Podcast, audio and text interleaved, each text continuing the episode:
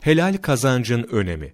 Efendimizin sallallahu aleyhi ve sellem bizlere vasiyetlerinden biri de kendilerini ibadete veremeyen din kardeşlerimizi helalinden kazanç yolunda yürümeye, alışveriş, ölçme, biçme ve teraziyle tartıda doğru olmaya, dünya işlerindeki kazançlarıyla, üstün lezzet taşıyan yiyecekleriyle, güzel giyecekleriyle övünmeyip, Allah ve Resulünün gösterdiği şer'i yoldan başka bir yolda yürümemeye, israfa değil, basitliğe ve sadeliğe yönelmeye heveslendirmemiz hakkındadır.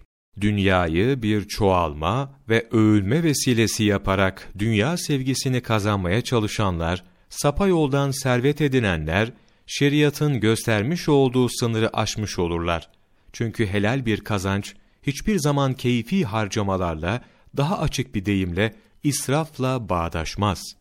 Nefsimi elinde tutana and içerim ki, bir kimse haram yoldan mal kazandığı sürece, vereceği sadaka kabul edilmeyeceği, yapacağı harcamaların bereketi olmayacağı gibi, bunları arkasında bıraktığı takdirde, kendisinin ateşe yaklaşmasını hızlandırırlar. Çünkü kötülüğü, kötülük silip temizleyemez, kötülük ancak iyilikle silinebilir. İmam Ahmet İnsanlar öyle bir zamana erişeceklerdir ki, haram kazancı umursamaz olacaklardır.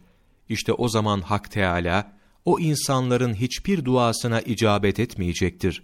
Buhari Efendimiz sallallahu aleyhi ve selleme, insanların çoğunlukla ateşe girmelerine sebep olan şeyin ne olduğu sorulduğunda, Efendimiz sallallahu aleyhi ve sellem, insanları çoğunlukla ateşe çeken sebep, ağız ve edep yerleridir buyurmuşlardır. İbn Hibban rahmetullahi aleyh rivayet ediyor. Vücudundaki etini haram kazançla besleyip geliştiren bir kimseyi Hak Teala cennetine sokmaz. Haram bir besinle beslenen bir vücut cennete giremez. Taberani, İmam Şarani, El Uhudul Kübra, sayfa 348, 847, 25 Mayıs Mevlana takvimi